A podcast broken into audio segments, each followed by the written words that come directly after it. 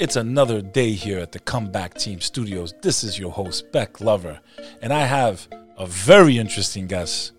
His name is John Boseak. This guy's known for being uh, one of the most intelligent cyber criminals, identity thieves in, in our country. And it's not every day that we get to really go behind and go deep into that world.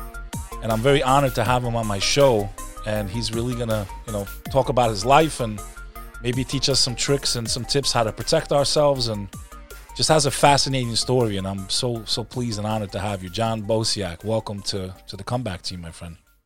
Oh thanks for having me brother. How you doing brother? How's how's life treating you in this crazy world that we live in? Uh life is good man right now you know uh i know i know life's a bummer for a lot of people uh all over the country and all over the world right now but uh, for me, uh, this is you know I'm having the best I'm having the best two year stretch I've had in probably the past decade. And why would you say that is? What's so great about right now? Where a lot of people are like, "Man, life is horrible, and I'm stuck, and we're losing our businesses, and everything's going to hell." Why yeah. you, why are you feeling so great? Uh, this whole pandemic, um, you know, shutdown fiasco has allowed me to actually get out of the nine to five and pursue and you know and take the time that was given to me because I, I, look at this as a gift. All of this time just you know being locked you know having to sit in the house and not really able to be able to be out and socialize. And it's it's a gift because it's given me it's given me the time i've needed to really cultivate something you know special in my life you know and and kind of take assessment of of what's important to me so, and, and and what I want in my future. So kind of going into a cocoon a little bit, kind of. Yeah, yeah, into the back cave, man. I think a lot of us have done a lot of self reflection, man. Um, you know, when you're forced to kind of slow down because life can go by real quick, and you got to stop and kind of assess everything that's going on and what's really important, and you know, you realize how finite this life is, and we don't have a lot of time. Exactly. Exactly and literally can change in the blink of an eye. I mean, look at what happened to the world. Literally, just completely changed overnight. It's just crazy. In three months, everything everything was over. Outside was closed. You know what I mean? Uh, uh people are, are, just turned into fucking weirdos overnight. Everybody's a fucking weirdo now. You know what I mean? Like, like you know, people that you thought were kind of weird before, it's all coming out of the fucking. This is all bringing them out. You know what I mean? It's just like you just see how fucking insane people are. Yeah, man, and, and not even to go down that road, but it's like some things are just common sense or not common sense anymore. What's going on? Well, what's what's up is down, and what's right is wrong, and and everything's fucking backwards now. Yeah. Yeah, and your eyes, even what you see with your eyes, you know, you, you you're not, you know, they're gonna sit there and tell you that no, what you just saw, you didn't just see, like like yeah, like how wild is that? Literally, like like you're an idiot, basically. Yeah. Yeah, no, no, no. Yeah. You can only believe what we're telling you to believe, even though you saw this. You know, your eyes deceived you. Your eyes yeah. have deceived. You. And you. also, also, you can say whatever you want as long as it's what we say you can say. Yeah, as long as it's for what we need you to, like what, what, what, what we're fighting for. You know, I'm all. I understand exactly what you're saying, brother. There's no, you know, there is no right way to silence. Even listen, and I've said it on past episodes. Even if you hate people and you hate what they speak for and what they stand for, if you allow them to be silenced, it's only a matter of time before you're next. I don't give a what you talk about, who you're with, it's very important, and I don't think people understand that. But they'll understand no, yeah. it when they lose their right to speak, and then it's gonna be like, "Oh shit, what do we do?" So, brother, let's start this amazing journey, man. Your life is so. F- your life is basically a movie, man. It is a movie. I wouldn't be oh, surprised oh, if it turns Hopefully into. Hopefully, it will be a movie eventually. Uh, I mean, I don't see how it won't be, but I'm glad we get to, you know, talk about it. I'm sure you're going to keep some of that stuff for you. You know, some of it's in your book, and you know, we're gonna have a link below. So you know, if you like what you hear here, make sure you check out his book. It's it's you know, he gives you all the juicy details in there. We're just gonna kind of you know go over the, the bullet points, and people can yeah. go and follow up when they when they get your book. The name of your book is Bent. It's available on Amazon, correct? That's correct. John Boseak, check it out. True story. And let's uh let's start before you got into all this crime and cloning cards and partying with celebrities and rock stars and um, before you got to that point, let's kind of start at the beginning and kind of just give a little background of where you come from and you know who was John Boseak growing up, man. Sure, sure. Um, I was born in uh, in in a, in a kind of a small city in Michigan, uh, right outside of uh, Detroit, called Mount Clemens. Um, you know, I honestly I had a relatively normal childhood up until the age of about 13 or 14. Uh, you know, that's when you know things started to go downhill. But you know, can I can always remember being happy as a kid. My mother's a single mother, and uh, you know, I didn't grow up with my dad in the household or anything like that. You know, it was just me, my mom, and my little brother. And, for the most part, I kind of feel like um, I had a normal childhood. You know, I didn't realize it at the time that we were poor. You know what I mean? Like I didn't realize until much later in life that I had actually grown up fucking pretty poor and like my mom didn't really have a lot of money. You know what I mean? Because I just I don't know. I just when you're a kid, I guess you just don't realize those things until you get into like maybe like your teenage years. You know, um, and, and you see all the kids with yeah. expensive clothes and all that other stuff. You're like, oh shit. Exactly. Was your pop? So your pops kind of hit you. You your, know, your pops wasn't around um, at all, huh? Like not even present. Um, you know, he he was just a weekend dad. You know, he would come and pick me up. Uh, you know, uh, sometimes on the weekends, not all the time. Sometimes on the weekends, and you know, I'd go spend time with him and uh, that side of the family. But it wasn't it wasn't um, consistent, you know, throughout the years. And then there was, you know, years where there would be just two or three years where we'd only, you know, maybe talk on the phone once every couple of months, and you know, but you know, for the most part, me and my dad have a pretty good relationship. Uh, you know, I respect him a lot. He's he's a he's a good person. Um, do, you, do you feel you know, it just it just it just didn't work out between him and my mom. Like I get it, you know what I mean? Do you remember when they split? Do you remember feeling any void or any sadness? I mean, that's a that's a my, dramatic event, man, for a young person. Man. My um my mom and dad were never really together. You know what I mean? Like I think they dated and then, you know, pop I come and then like there was just no relationship. So they, they they never lived together. They were never married. He was you know what I mean? Like it wasn't one of those kinds of things. So there was no trauma of like him like storming out and leaving. Like it wasn't one of those kinds of situations. It's, it's always just been me, my mom, and my brother. So. All right, man. So how were you in school, brother? Like, how was school? Uh, you know, I always excelled in school, um, academically, but I had problems socially. You know what I mean? Like I was, you know, fighting or being a class clown. Um, you know what I mean? And just not paying attention, just doing doing shit to act out to get attention because you know my home life was, you know, I just wasn't you know getting the proper upbringing. I guess I wasn't being taught those life those life lessons that you know a lot of kids get to learn. Um, I just you know I was like no bedtime, no curfew, no, you know what I mean? Like we didn't sit down to eat meals. Like I just went to the kitchen and got whatever I wanted, you know, growing up. So it was like I did well in school. You know, I got good grades, but it was like, yeah, I was uh, socially a misfit. But you were free to sure. do whatever you want. Like, was your mom at work and you could just do whatever you want, or? Yeah, you know, my mom would be at work, and then we would have a babysitter, or we'd be with a relative, and yeah, I mean, you know, you had siblings, though. You had siblings. Uh, I grew up with my little brother. I have a younger brother. Uh, we have the different dads, but we have the same mom.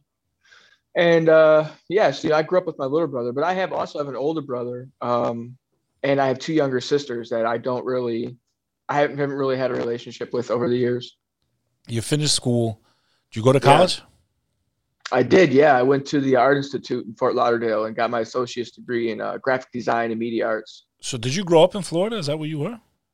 I grew up in South Florida. I grew up in between. So I was born in Michigan, and then um, you know I spent time in Michigan as a youth, but I, mostly I spent most of my time in Florida. I grew up in Florida, like my like I said, my whole family's from Michigan, but I somehow just ended up in South Florida pretty much chilling, bro. My whole life. Yeah, yeah. Ah, uh, those were fun years, no? Going to college in South Florida, bro. I can only imagine. Yeah, you. Oh, listen, I I I had a, a 1992 Chrysler Sundance with a giant fucking rust mohawk up it, and um, I slept in my car in, in the in the parking garage and uh, in the AI parking lot. I was cool with the security guard, and he knew I went there, so he would just let me park my car there at night and sleep. I used to sleep and, in my uh, I used to uh, sleep in my car too at college, but I used to go out all night and just pass out. Yeah, just party. You know what I mean? I was just out there partying, going to school. Yeah, it was fun. Those were the days, huh? Yeah, yeah, had a lot of fun. So you studied what art? You did art over there? Uh, yeah, I was uh, graphic design actually. So it's you know digital art. So at this point in your life, you've never really done anything illegal, right? You're not really doing anything crazy. Oh no, sure I have, man. I've been, I've been scamming probably since I was like 12 or 13, man. I remember going to the public library and uh, I used to make uh, I well, first of all, I used to hack the the, the public library system. I found out I, I gained administrative access to the uh, the whole you know um, city of Miami's public library uh, system, and so that I, I could install my own software on the computers and kind of you know do what I wanted to do when I came there. And I was making uh, I would make coupons for like free food for like fast food and like restaurants and shit. That way I could have something to eat. You know what I mean? So you actually made your own coupons to eat. Yeah, yeah. How the hell did you get so good with computers at such a young age, man? Uh, it's just my generation, I guess. I mean, I just I grew up. I was born in the '80s, and I grew up, you know, in the '90s before the internet. You know, so when the internet came along, I was already kind of into my teenage years, and so you stayed you stayed ahead just, of the digital divide. Like you kept up with technology. Oh yeah, yeah. It's always been. I've always just been interested in it, man. I'm a, I'm a gadget geek. You know, I got to have the latest and greatest phones and tablets and computers. You had you and, had a floppy disk computer back in the day. Of course I did. Yeah, I had a Commodore. I had a, Commodore. you know, all Windows 95. I was running. I learned how to program MS DOS when I was like, you know, 12. So you were like seriously no joke with computers. Like you were always kind of on top. It's just been yeah. It's just been something that I, I enjoy. I enjoy dabbling in. You know, it's it's. I think it's a, has a lot to do with because I'm uh, extremely uh, OCD. I have obsessive compulsive disorder, and um, the technicality and the tech, you know, just the breakdown and how precise everything needs to be when you when you deal with these systems, I think just fits. It works for me. So basically, 12, 13, you start kind of doing things you shouldn't be doing with computers. Oh yeah, right away. And you remember, were you like an AOL guy yourself? You used to jump on AOL. Yeah, sure. Back in the day. Sure, yeah, AOL, uh, Yahoo, um, Netscape. Even you, before you remember, that shit, you know, I was on dial-up. You, you remember the first time you went on the internet? I do. I yeah. do too. How crazy was that shit? Yeah, it was wild. It was like, what is this? This is a whole, yeah. a whole new world. Yeah, like nobody knew what to do with it. Yeah, it was so it was like you know what I mean. Like there was barely any websites. It was like, and when the ones that did exist were like real clunky and didn't garbage. function well and trash. It take you thirty five minutes to download one picture. Yeah, I remember Napster was like my first big thing on the internet is when I was like, wow, now this is cool. Start making you know, free CDs. music. What'd you start doing? Making CDs and selling them, or what did you do? Oh, yeah, immediately I started. I got went and bought a CD burner, an external, like it was giant. It was and like this took big. forever and you back plugged then. it into the computer. When they first came out, remember how long it would take to download a song though? Yeah, it really took a long time. But yeah, Napster like, changed the game, and I remember just. I mean, I heard of people. You know, it was I didn't do it, but I heard of people just downloading yeah. all this free music. You know, I didn't do it. Know? And then after Napster came BearShare and then LimeWire and all, all of those services, those uh, PTP, the person to person file sharing pro. It was, it just opened up the torrents and uh, yeah. So then I was like, wow, that's what got me interested in like the dark side of, of everything, the internet, you know? So while you're in school, I mean, how are you paying your bills, man? What are you doing? Um, I, I was homeless pretty much, uh, just sleeping at friends' house here and there, you know, spending night with this girl over there at this girl's house. And, um, you know, just going to school every day and I'd shower here and I'd eat dinner with this family over here. And then that's pretty much how I survived. How the hell did you pay for school? Um, I got student loans actually. Uh, and then I was on, uh, I had my food stamps. I was on uh, welfare and for the state of Florida because I was living in my car, you know, so I would eat on my bridge card every day, my, my food stamp card. I would go to Publix and I'd buy, you know, subs or whatever. And, you know, Crazy, yeah, man. that's how I was eating. And then I don't know, like I was just like, I think I was, um, one of my one of my hustles I had, I was selling. Um, uh, there was these women's menstrual pills that you could buy, and they had little butterflies on them. And I used to put them in little. I used to go buy little dime baggies from the bodega down in like Miami Beach, you know, with the little marijuana, whatever, Yeah. like the little pill bag. And I, I'd stuff them. I'd hang out outside the, the nightclubs in, in South Beach, and I would sell them all night long. Sell counterfeits. You know what I mean? Oh yeah, you know, and, and you know these idiots are so drunk they don't know what they're. They take them, and someday they'd hit me up for more sometimes, and I'm like, okay, well, so yeah, I'd make you know three four hundred bucks over a weekend. So you were selling- last me, you know, gas money, and you know I would get a hotel room and shit during the week. You were selling. You were selling guys menstrual pills. women's menstrual pills, yeah. There's probably some dudes walking around with tits right now because of you. All the estrogen. There's some guy at the Fontainebleau wearing a bra. It's like, yeah, thanks to John Boseak. Yeah, So that's so you're just both just trying to stay alive, bro, just hustling, whatever. yeah. I mean, what you what are you gonna do? You know what I'm saying? Like if it's if like anything anybody could put me up on, I was just willing to to try. Did you ever sell drugs? Like really sell drugs, Uh, like real drugs. No, I never. No, no, no, no. I never moved any weight. I sold. I, I would. I would sell a little bit of cocaine here and there in Miami because that's just what everybody does. You know what I mean? Like I would call this if I was looking for weed, I would call ten people and eight of them would have coke and two would have weed. You know what I mean? So it was like I'd buy like an ounce of cocaine and I would like bag it up or whatever and sell it. But it wasn't like this was years ago. You know what I mean? It was just like What when I was a kid. What, I now, like I said, I never moved any weight or anything. what years are we talking about? This these these years when you're in college, roughly. I mean, I know. Uh, I graduated high school 03 and I and I went to, I went and enrolled immediately. So this is probably uh between 04 and 06. So the Like the, 03, the early 04, 05, something like okay, that. The early 2000s. You're just kind of hustling, going to school. Do you ever do you ever finish school? Do you eventually finish? Yeah, yeah. I, I graduated high school, got my high school diploma, and I got my associate's degree from the Art Institute. Yeah. So when do you start um, going down this this crazy path? I mean, when do you uh, when Yeah. do you decide to cross over, and when do you see the opportunity?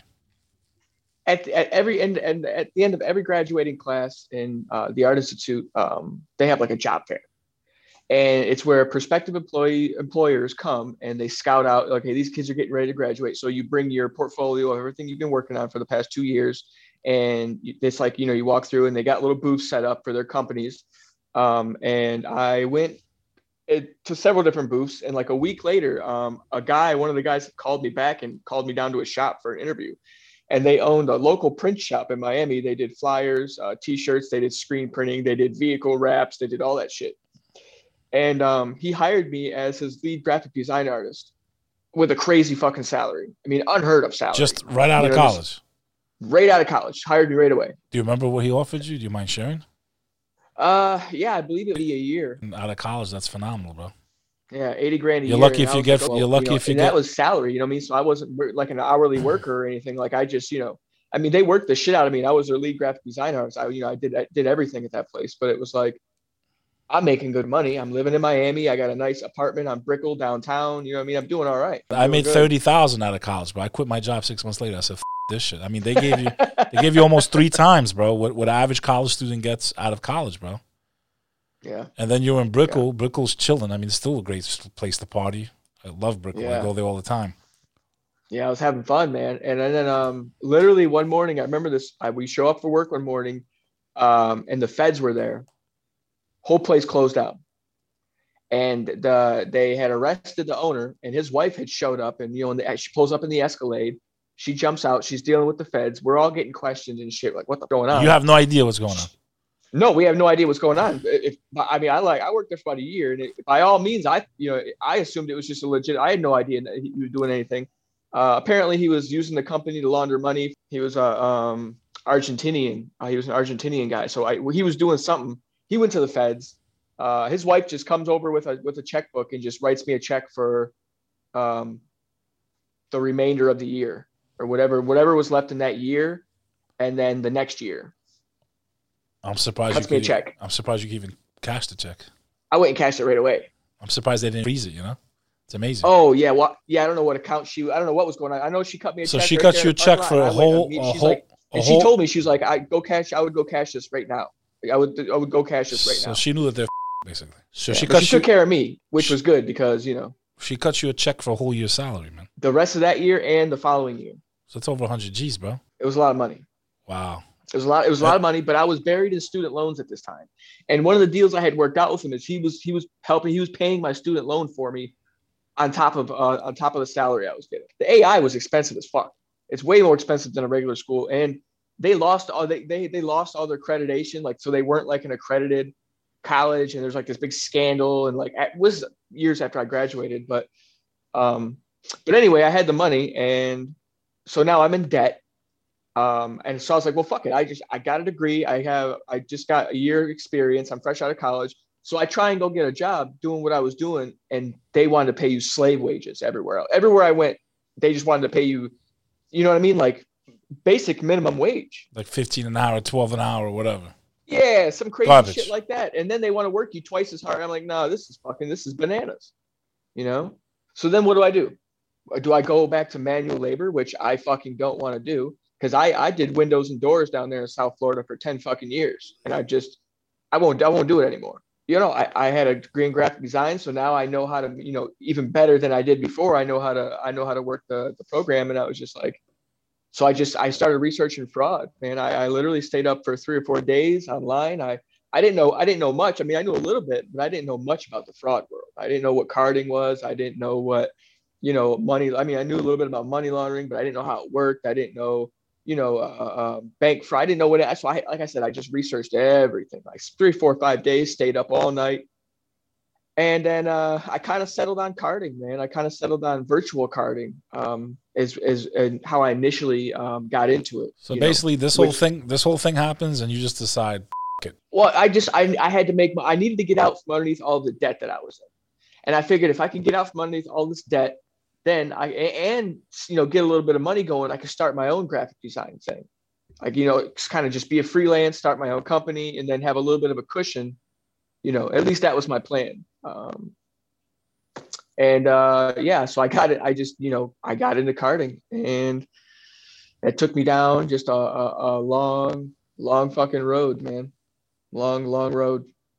All right, brother. Uh, so you decide you're going to go in and you decide that you're going to clone cards. Is that the right terminology? You're going to.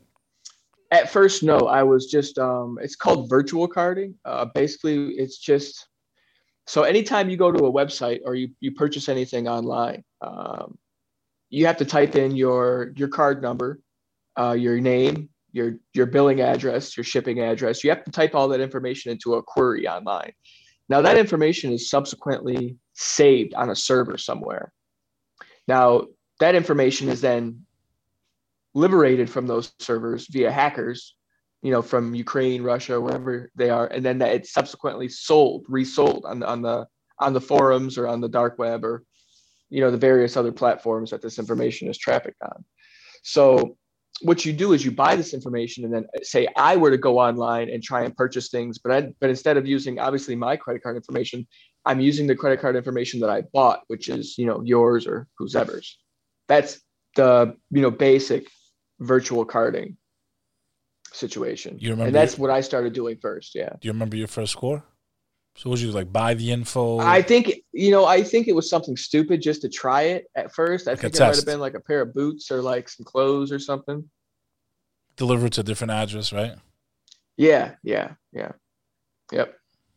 So, and then once I kind of perfected the perfected, I kind of had like a system down, and then I kind of was like, okay, now it's, it's scalable, but only to a certain point. Take us, brother. Take us down that trip. Take us down that journey. Yeah. So like I figured, you know, this is it's it's scalable to a certain point. I mean, you know, it's cool getting free clothes. It's cool getting free electronics. Um, you know, but at the end of the day, it's it's you don't your your success rate is probably about 35 or 40 percent.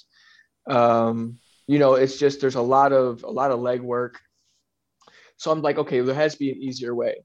Um, you know, so being in the fraud community, being on the forums, reading um, all of the tutorials, you know, kind of talking to people on different chat rooms and shit, I kind of figured out that in-store carding was the next logical step um, for that. And a little bit about what in-store carding. It's it's kind of like the same spin off of virtual carding, but in-store carding is like it's the information that's encoded to the magnetic strip uh, on the back of your on the back of your credit card.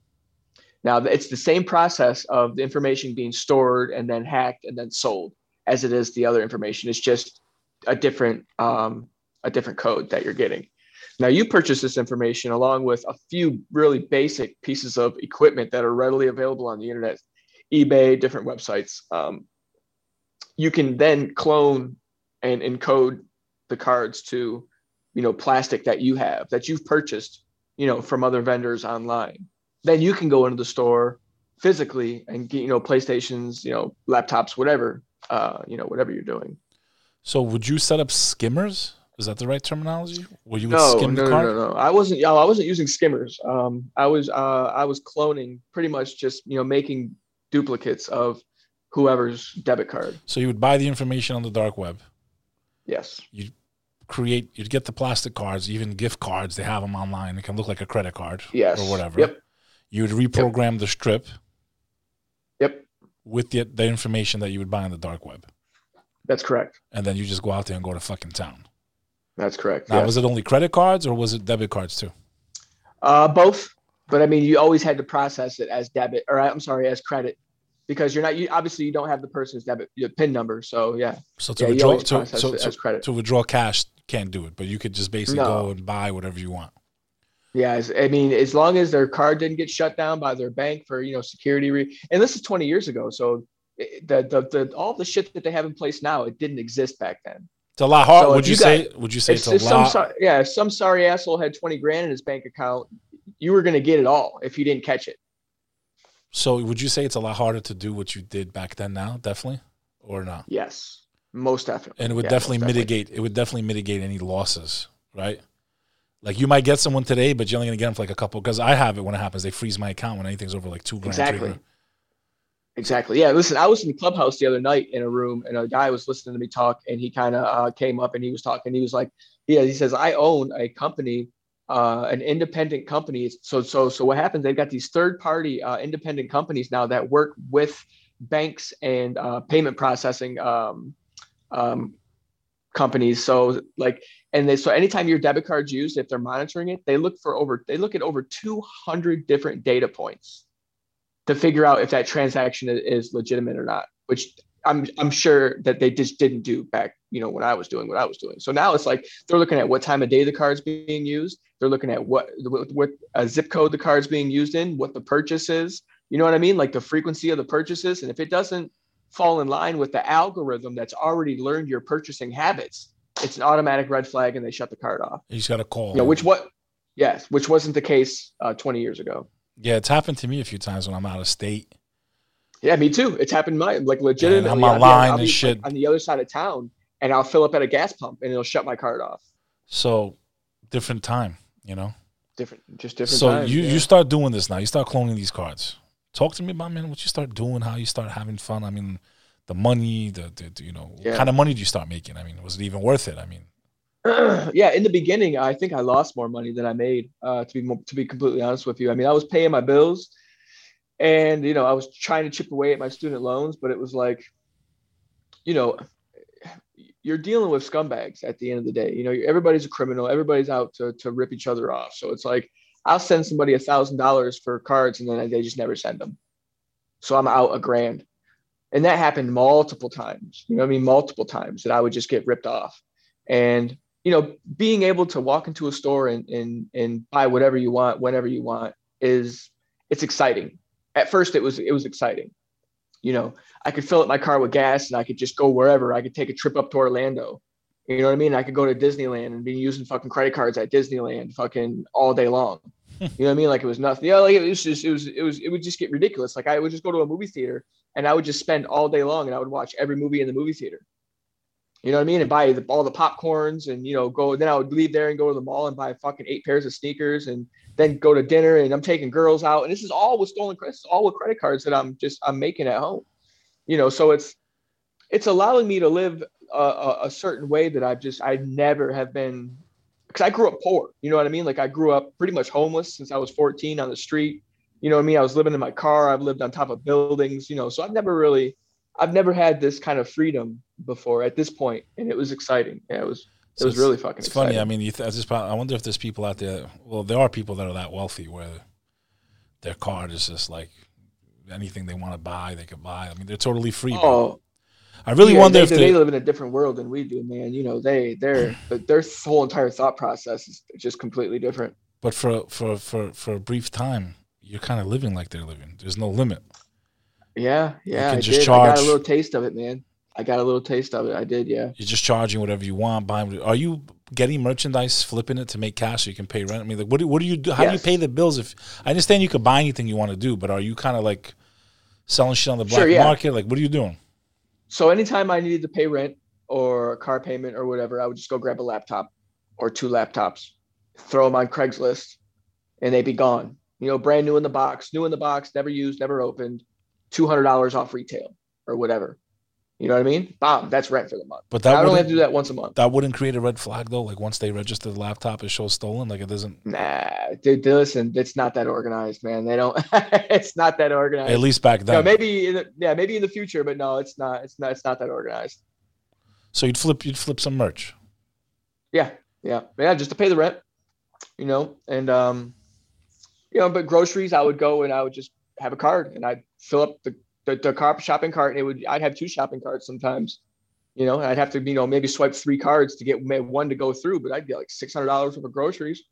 Friends over barbecuing, you know what I mean? Like you would just you would just act like, oh, I don't know what's wrong with that card. Wait, hang on, let me try this one, and no one's really going to question you at that point. It happens to me sometimes. Heck no.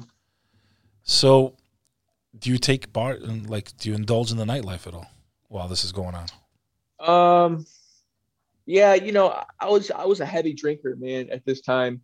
I was one of those daily drinkers. It was never a problem. Like I, I knew when I could drink and when I couldn't drink. You know what I mean? But when I did, I was like a binge drinker, you know, and it was like so I was partying a lot. Yeah, I was going out and I was doing uh, Scarlett's Cabaret and I was doing uh, Tootsie's and you know all the various uh, you know uh, scumbag holes throughout fucking South Florida. I frequented all of them, you know, often you know, I was young. I was I was in my I was in my early twenties. Um, you know, I I could I now I had the freedom and you know the the means to pretty much do whatever I wanted to do. You know, and so it got out of hand because I didn't understand the value of a dollar. I I, I didn't understand, you know what I mean, how to like like all of the wisdom and shit that I have now later in life. Obviously, when you're in your your early twenties, you're just you're a dumb kid and you don't understand, you know you don't understand that maybe you should be saving everything. You know, maybe you shouldn't be fucking, you know, going out and getting an eight ball every fucking Friday night and not sleeping until Monday. You know what I mean? Like maybe you shouldn't, you know, but it's just like, I don't know. Those are the things that I did. And maybe I shouldn't have, but I, I did them, you know? Were you ever worried, man? Were you ever during this time period like they might catch me? Did they ever cross your mind? No, no. And even if they did, I wasn't worried about it, man, because it wasn't like, there weren't any laws at this time for this shit. You know, like there wasn't, they weren't, you know, they hadn't prosecuted so many cases. So it was like, even if I did get caught, I really didn't feel like I was going to be in that much trouble, to be honest with you. Like I honestly, I honestly, in my mind, felt like what I was doing wasn't that big. Uh, was I wasn't doing it something like that was like you know monumentally going to put me in prison for a long time. What's the biggest purchase you ever made? Uh, with a credit card? Yeah, you know, with one of these cards. What's some, what's one, some of the craziest shit you ever bought? Oh, I listen, I would go into Best Buy, I'd get the biggest TV they had, you know, whatever the biggest one they had. I would go into um, Art Van Furniture and I fucking I got like twelve thousand dollars worth of fucking Italian leather furniture one time uh, for a dude uh, who who was paying me. He had a truck and he fucking he owned a moving company. He fucking oh we'll pick it up. We fucking backed his truck up to Art Van Furniture and fucking loaded a whole thing full of furniture that I bought on a card and then I sold it to him. I just all kinds of shit like that, man. Um, it's just crazy that they didn't catch you after. I mean, these are huge purchases. I know, and, and it's just like I had the driver's license, and, and I'm sure these cars were both legit. It's wow. You had the license too. Yeah, I had the driver's license to match the the the, the, the credit card. So what are they going to do? It's all it, it, it, they swiped it, it. It goes through. My card matches the thing. You know what I mean? I'm in there like I'm in there acting like I'm. You know what I mean? It's it's social engineering, man. If you go in there and you're looking around, and you're scared, and you're acting like you, you've never had any kind of money before. Listen, rich assholes are rich assholes for a reason. I walk into places, and if my card gets declined, I'll say run it again, even though I know it's going to get declined because it's a fucking it's a stolen credit card. I tell them run it again. You know what I mean? You say just go in there and just start making crazy ass demands, ask for a cup of coffee. You know what I mean? Just fucking run it again. Run it again, God damn it! I know, I, I there's money. I know that. Okay, and then give me another. You know, you just, it's all about social engineering. You know, furniture, huh? Furniture, man. Yeah, I made a lot of money on furniture. Believe it or not, furniture was, you know, high end furniture. Did yeah. you ever think about the fact that the annoyance you'd be causing some people? I mean, I'm sure they got their money back, but everybody got their money back. And listen, I'm sure I I temporarily inconvenienced quite a few people, and I, you know what, I feel shitty about it. How many people you uh, think? Now, you, now if you had to guess, but if you had to guess, how what's many? That? How many people you think? If you had to guess, is it in the hundreds? Oh, no, it's in the thousands. Wow, bro. How yeah. long does this thing go on for? Uh, probably from about 2004 to about 2009, when I was subsequently, uh, you know, uh, uh set up and busted by the United States Secret Service. Yeah. Catch me if you can, but with credit cards. Pretty much. Yeah. So you had them coming after you. So. Yeah, yeah, they were. What was that like? yeah. So, so what was that like, man? And how did that all end up going down? Like, five years, you're just. I mean, five years if you think about it. Five years, you live like a rock star. Yeah, you know, and and, and eventually it, I stopped. I started making cards. I started. I you know I bought all the big printers and all of the you know the real big equipment to actually physically make the card as if it were issued by a financial institution, like original. Yes. Yeah. And think- that's what I ended up. That's that was where I that's where I made the most amount of money at. That's where I really started making money. Do you think that that equipment led to your downfall? I mean, meaning like they could have traced it. Like, why does somebody want to buy this machine? Nah, listen, all that shit's readily available on eBay. You can go on eBay right now and buy all the printers, all the embossers, everything you need, and, and I'm sure it won't raise any red flags. So five years, you basically have a card that you can just charge anything you want, man. You, you you're out there, you're buying things. You're going to the. I'm assuming you're going to amazing restaurants too. Oh yeah, yeah. Don Shula's, uh, Ruth Chris, you know all the uh, Blue. I don't know if you know about Blue, the seafood place in Miami. It's like five hundred dollars a plate. Prime one twelve. Yeah, yeah, yeah. But you wouldn't go to the um, clubs. You didn't go out to nightclubs. You only went to strip clubs. I went to strip clubs, man. I really wasn't a club guy. You know, I didn't. Uh, uh, large crowds of people kind of make me nervous. So even when I went to the strip clubs, I would get VIP. So I would have my own booth, you know, away from everybody else. You know, uh, you like to have room, bro. You don't want to be. I, I, I, you know, it's nice to have a table, bro, when you go out. Yeah, no, I can't be. You know, you know, with all the rest of the peasants, you know, down the floor, shoulder to shoulder. That's what's the love life question. like, man? What's the love life like at that point? Uh, at oh, at that point, um just taking, I'm dating strippers, man. I'm dating strippers and no good girls. You know, just keeping fast, it simple. You know, the ones with the the, the big the, the, big titties and that you know they want they want to just take all your money. Those are the those are the girls that I was chasing around back then. Yeah. So you take money from over there, you give it to them. Everybody's happy, right? Yeah. Oh yeah, yeah, yeah, yeah, yeah. I was buying girls cars and all kinds of crazy shit, dude. I was dating this one stripper. Uh, I met her at Scarlett's, and my name's JJ. Like I go by JJ, and her name her stage name was JJ.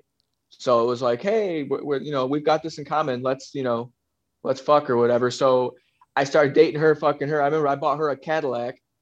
She ended up giving the Cadillac to her mother, and I, I bought her a Lexus after the fucking after she gave the Cadillac to her mother. But man, you bought it. That, bro. But you bought I really, it.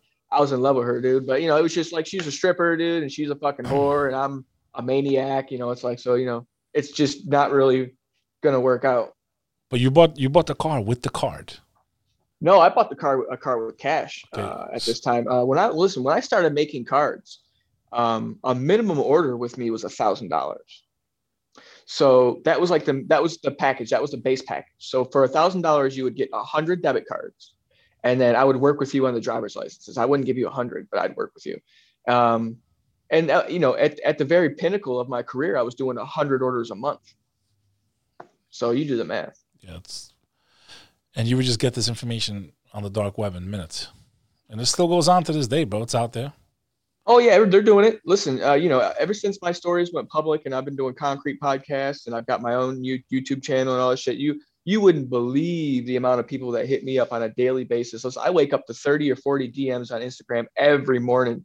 Just oh, will you please mentor me? Will you please teach me the sauce? Yeah, fucking all this crazy shit. Let me go back to in jail. yeah, real quick.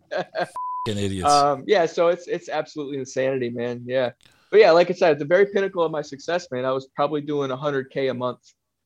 I can know? imagine the year you had, bro. The clothes you must have been buying, bro. Oh, listen, man, I had over 300 pairs of sneakers. You know what I mean? I I only wear 501 uh, Levi jeans, so I had every single one that in existence. Um, yeah, you know, my hat collection, jewelry, fucking, it was insane. The whole thing was just you buying absolutely. It, it, got it got way out of hand. You, you know, buying, at one point. You buying chicks bags too? Oh yeah, listen. I would go to. I, I listen. I would fly. I was flying out of uh, Fort Lauderdale Executive Airport private out to Vegas every other weekend. You know what I mean? And I, I had me and a buddy of mine had like the service where you pay into it. You get you pay like a hundred grand, and you get X amount of uh, hour flight hours. So you just call them wherever you are, and they send a town car to pick you up and they take you right to the Fort Lauderdale Executive Airport, straight out to the airstrip, straight to the fucking airplane. You get on the airplane, you fly into um, uh, McLaren or whatever it is, uh, and uh, uh executive out in uh, Las Vegas or wherever I was going. If I was going to LA or Las Vegas or whatever. And I remember I used to fucking leave Scarlett's. I'd call up a town car trying to show off with a couple of whores. I'd have them fucking pick us up and take us to the fucking airport. And I'd fly these fucking whores out to Vegas and fucking party in Vegas for two days. Like it, it was just, it was absolutely fucking insanity at one point.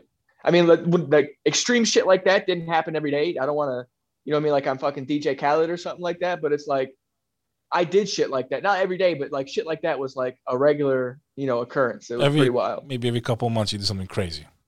Yeah, every yeah, yeah, exactly. Like I just have I'd have a really good month.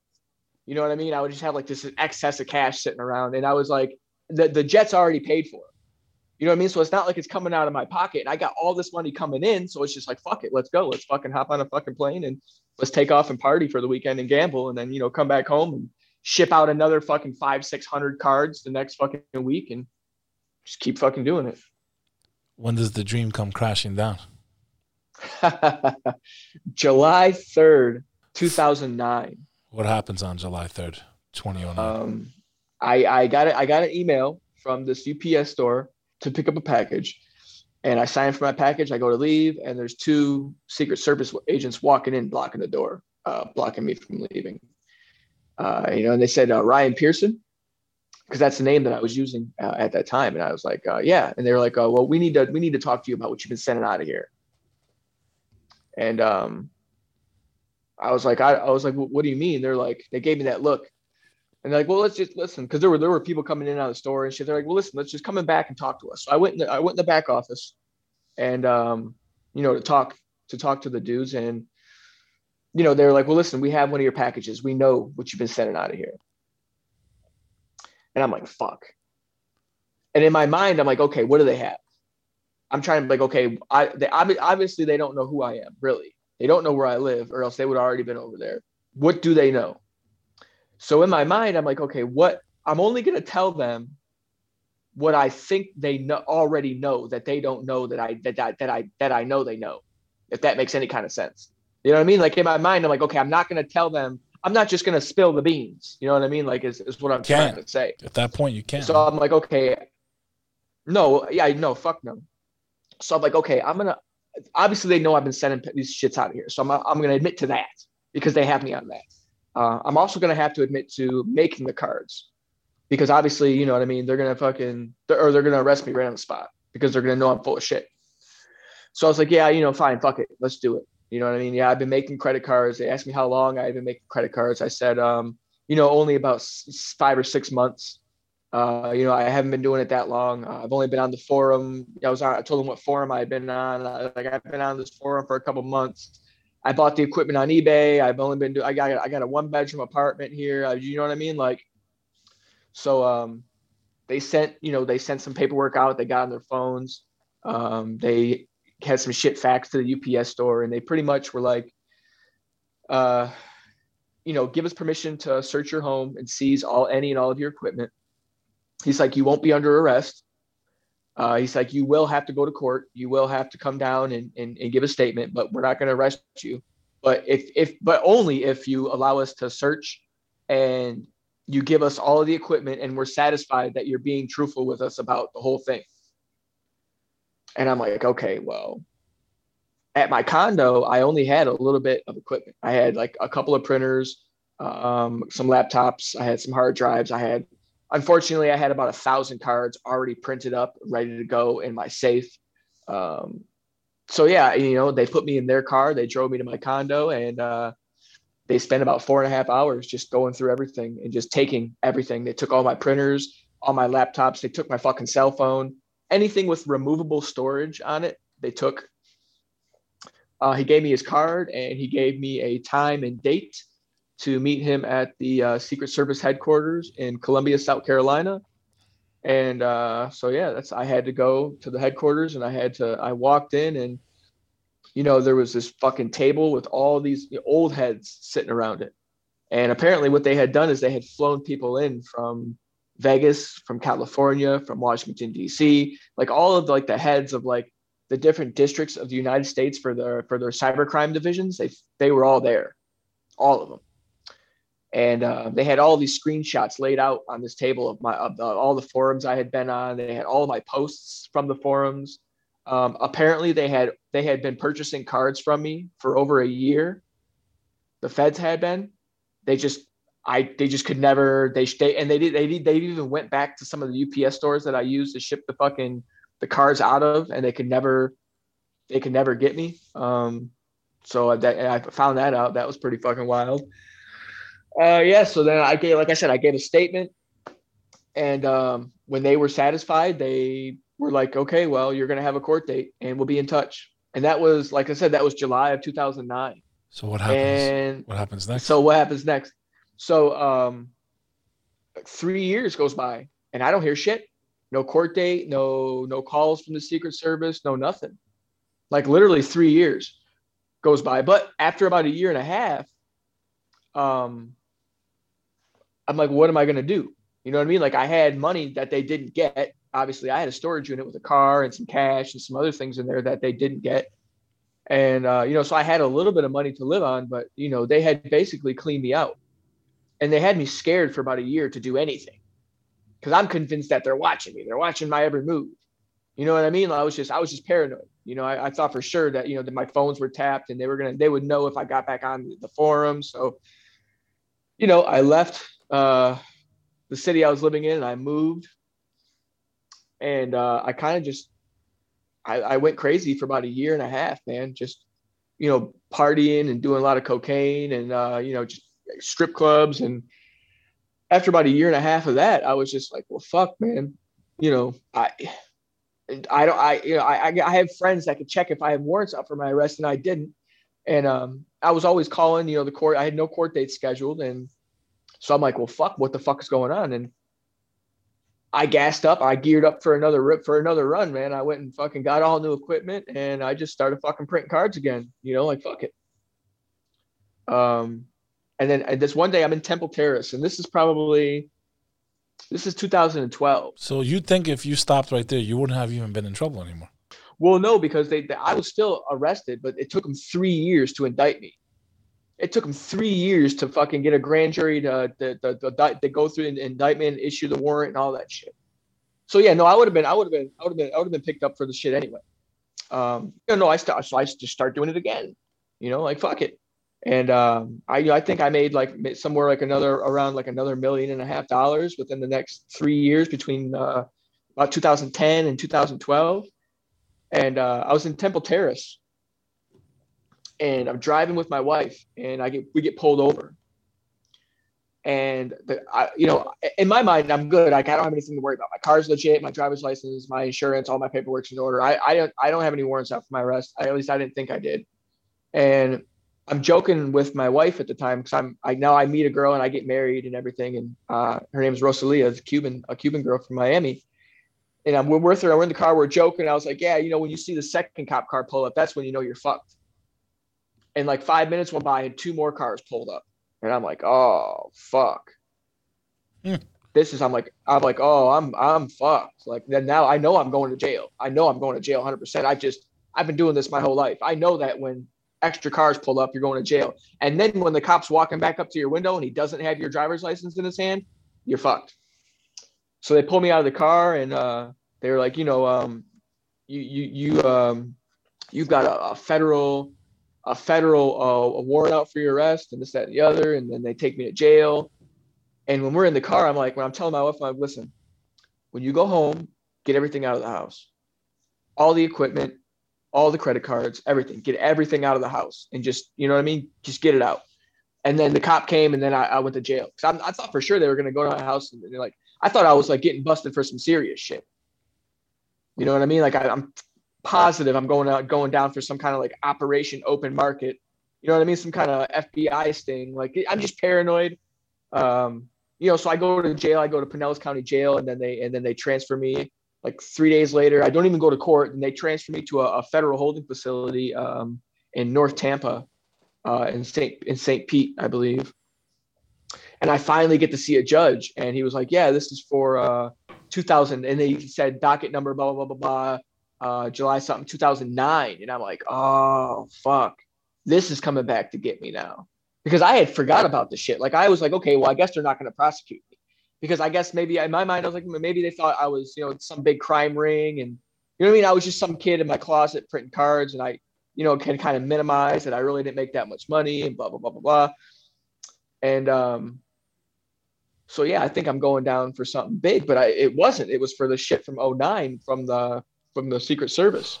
So I get, I actually, so a couple days goes by, I get released on, um, um, like it's like you know supervised release uh, uh, for federal for federal um, you know court cases or whatever.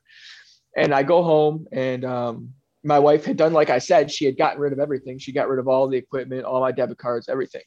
And I'm like, you know, well, where were the debit cards that I had, you know, put away, put away?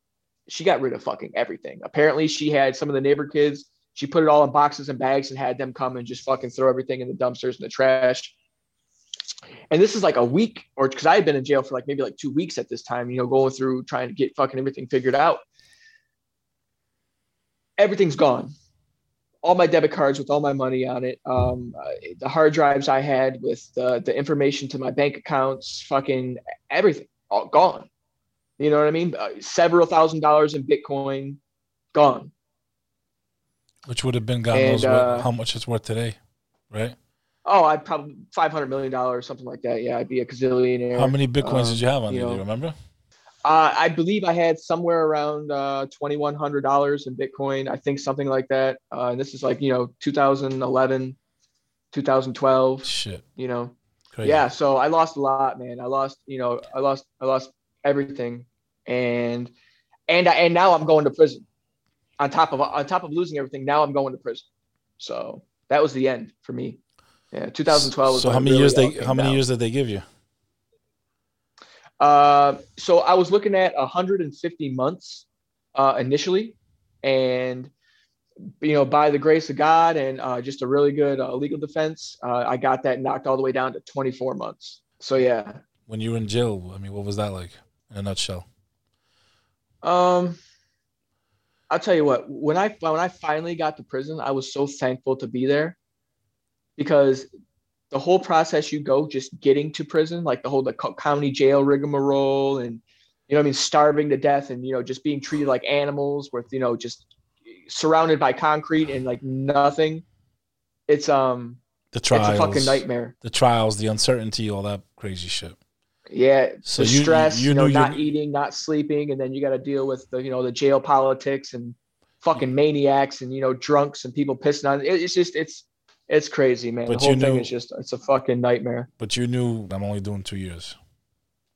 Yeah, 24 months wasn't shit, you know. And, and by the time I got to, to by the time I actually got to the compound, I only had about 13 months left. So you're just you know, trying to keep, fuck it. You're just yeah. trying to keep your head down low for those 13 months. Yeah, I mean, I listen. I was in a low security federal prison. I wasn't in there with okay, you know. So you were fed. You were club fed.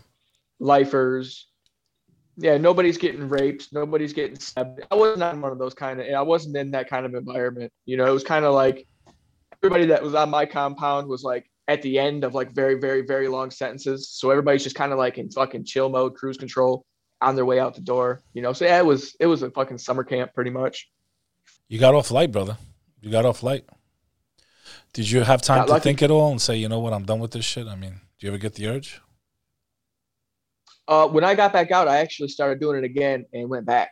to be honest. Oh, so we're not done here. So, dude, listen, man, I got out. I got out of prison in 2015, and I was living. I was living in my. I went to halfway house for six months. I get out of halfway house. Um, my wife was living with some other dude at her mom and dad's. Uh, apparently, all my stuff had somehow just magically vanished. Like, so when I got out, I didn't have anything. I didn't have any clothes no jewelry, no shoes, no underwear, no fucking shit. I'm at a halfway house in Miami for six months. So I've got six months to get a job and somehow save some kind of money so that when I get out of halfway house, I can get an apartment. So when I get out of halfway house after six months, uh, I, the only apartment I could afford in in Little Havana in Miami was a fucking a studio apartment, which was eight hundred and fifty dollars a month and it was maybe a hundred square feet. I mean, this thing was it was a it was a it was a fucking crime that they could charge this much for this space, you know. But I was thankful because you know it was it was it was the only thing I could get at the time. I had to wake up at four o'clock in the morning and walk from fucking 20th and Flagler all the way downtown Miami to catch the very first train leaving downtown, an hour north to fucking Hialeah to catch the very uh, very first bus leaving the bus station, another hour to go work in a warehouse for $9 an hour for the next 13 and a half hours before I had to run that whole route back home and not getting home till 10 o'clock at night. Damn, bro. Okay. that I so mind you, I was flying private and I was fucking, you know what I mean, doing whatever the fuck I wanted to do for the past decade. And now I'm like a cockroach all the way back down. So it was like it, I couldn't I couldn't handle it, man. I couldn't. And I was like, fuck it. And I just I met somebody and they had money and they were willing to invest and buy equipment. And I fucking I gassed up for another run, um, which was very brief, didn't last very long at all. Some shit went sideways and I ended up back in front of the front of the fucking judge. Got lucky again. I served six, I served nine months on violation and they killed my paper. So I had three years of uh, federal um, probation and the judge pretty much told me that I'm just not supervisable, what, whatever that means. So I did nine months on violation, uh, and then they just kicked me out the door with no paper, no probation, no nothing. I was free. But you're like, and this was like 2016. So you're done now. Yeah, you know, I just I had to remove myself from that environment. Um, I had to take off, and I, I went out to California, out to LA, uh, as soon as I got out of prison. And um, I've been I've been out here on the West Coast, man, just doing my thing ever since, man. You know, trying to not do fraud. I'm 36 years old. If I go back to prison right now, I'm not getting out until I'm in my 50s, possibly my 60s. It's not. It's a no brainer, dude. That, that's it's a not. no-brainer. It's not worth it, brother. Listen to me. That's time you can never get back, man.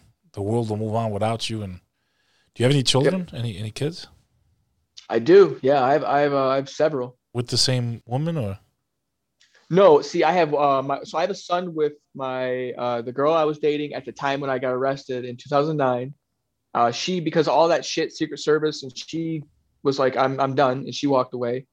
And then I met a couple years later uh, in Miami. I met my my wife, who I'm actually currently married to, but I've been you know separated from like four years now. Um, we had uh, a son together, and so yeah, I have two boys. You see him at all? I mean, how's that?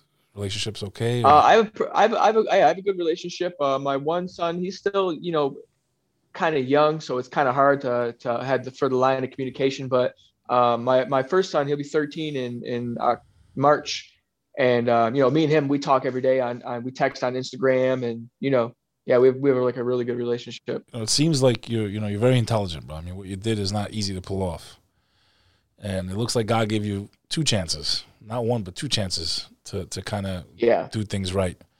Um, you seem to be very talented as far as being an artist. I mean, what what are you doing to, to kind of pay the bills? Man, I mean, I know you got all this other stuff you're you're making, and producing content's not easy. It Yeah. takes time before you start, you know, getting that money in. Yeah, yeah. This, the, yeah, the, the whole content thing is. Um, I I understand that that's a long game, you know. So I'm playing the long game with that. But uh, currently, I'm a full time tattoo artist. I tattoo full time. Can we see what's under that hat, brother? Oh I yeah, love- check I it out. Yeah, I just want to show show everyone at at home that's watching. Yeah, man. Is this you did this after you got out or before? Yeah, you like that all seeing eye, huh? Yeah. Some crazy tats, bro. It's all the way down. Is it Yeah. all the way? What's that? Is it all the way down your back? Your tattoos? Uh, my back is the only thing I don't have. I've been I've been saving my back. I had at least enough of foresight to to save the back for something really special. But no, the rest of me is blasted. My belly, my chest, my I mean, arms, tattoo- my legs, my entire head, um, my entire face, all my neck, the back of my head, the back of my neck. Yeah. The tattoo world is it can be pretty lucrative, man. I mean, famous tattoo artists make Oh, pretty, listen, pretty. man. Are you you making good paper or what? They're they're ball out. Oh yeah, listen, famous tattoo artists are making over six figures a year. You like it? I dig it, man. Listen, I've been tattooing for I've been tattooing probably since like 2002, 2003. Um, but it, I, it was never something that I I wanted to do professionally. It's always been like a hobby. I've always fucked around with it, you know, because I draw, I paint. Um, I've been into art as much as I've been into computers and technology and, and all of that shit growing up. Um, that's just how my brain is wired. So when I got out of prison and I, I, I decided to move out to California, I started working for uh, uh, for Tesla for two and a half years, and I hurt my back, and I was out on disability. And after my disability ended, I was like, you know, I never want to experience that kind of pain again. I can't. And so tattooing was like my last skill left that I felt like I was left with that I could that I could you know make make money from. And so I just like two and a half years ago, I just decided to to go full on into tattooing and just make it my life. And uh, I've I've actually been doing really well uh, with it so far. So yeah. Did they, when you were convicted, was it for felonies or misdemeanors? I mean, what did they ultimately end up convicting you with? My ultimate charge ended up being uh, aggravated identity theft. And is that a felony And or misdemeanor? Yeah, it carried a mandatory uh twenty. It was a mandatory minimum of twenty four months. Yeah. So you're you're you're trying to do the right thing now. You you you've kind of. Oh yeah, listen, I'm I'm on this YouTube grind, man. You know, I got my own YouTube channel, and uh, I built my own fucking studio out here in uh in Phoenix. You know what I mean? I'm at like a legitimate office building, and you know what I mean. Like I'm I got legitimate lighting and cameras and audio, and like I'm really just trying to What's your turn channel this whole name? thing around. Uh, it's uh Boseak Conundrum, uh B O S E A K Conundrum, and uh yeah, it's my last name, and that's my YouTube channel, and then my uh, uh my Instagram is uh Slum by Nature. Uh, you can find me there, and um, you know, so I'm just, I'm trying to work that right now. I've got a few other uh, big projects uh, in the works that are are if they're going to be fucking huge when they get released. I can't really, I'm not Yeah. really, I can't really talk about them. No, you so know what I mean? Yeah, But no, I got it. You I'm got you got things some- you're working on. You got things you're working on. Yeah, I'm working with some some bitty some pretty big hitters right now. Um, So you're and- and staying- I got some big projects coming out, and I think that's going to draw a lot of attention to like what I'm trying to do with my YouTube channel and all that shit. You know, and then you know I'm, I'm tattooing. I'm having a blast, man. Listen, I get to wake up every single day, and I get to do whatever I want to do. You know, I don't have to punch a clock. I don't have to answer to anybody, and I, I that's all I've ever wanted. That's all most people want, man. That's all I've ever wanted. Yeah. The corporate world, bro. Fuck that. Yeah, I, I can't do the nine to five, bro. I'm not. I'm Sucks not your life. Charles Schwab. I'm not Sucks your balancing portfolios.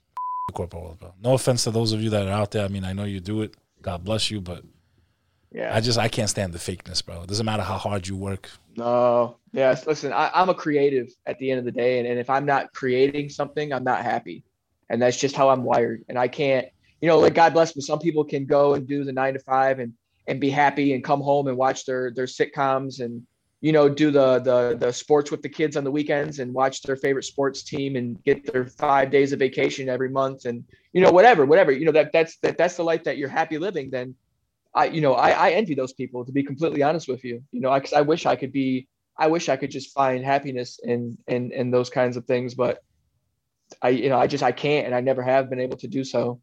So you're on the right path now, man, and that's all that matters. And you just got to stay on that path, brother. Listen, life has ups and downs, man. And just because it goes back down doesn't mean you should turn around and go back to what you were. You you got to evolve now, man. You got to grow past that. That was a phase of your life. It's over. You know that temptation is Yeah. always there, maybe, but at the end of the day, think about your freedom, think about your life, think about your your, your kids. They need you, man.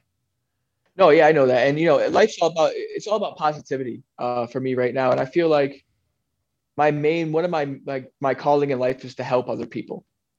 And, and I know sounds crazy, but it's like, I feel like I've, I've, I'm only 36, but I have, I feel like I have such a vast amount of life experience to draw from that I could, I could help people, you know, prevent them from making the same mistakes that I've made, or maybe even alleviate a little bit of discomfort in somebody else's life.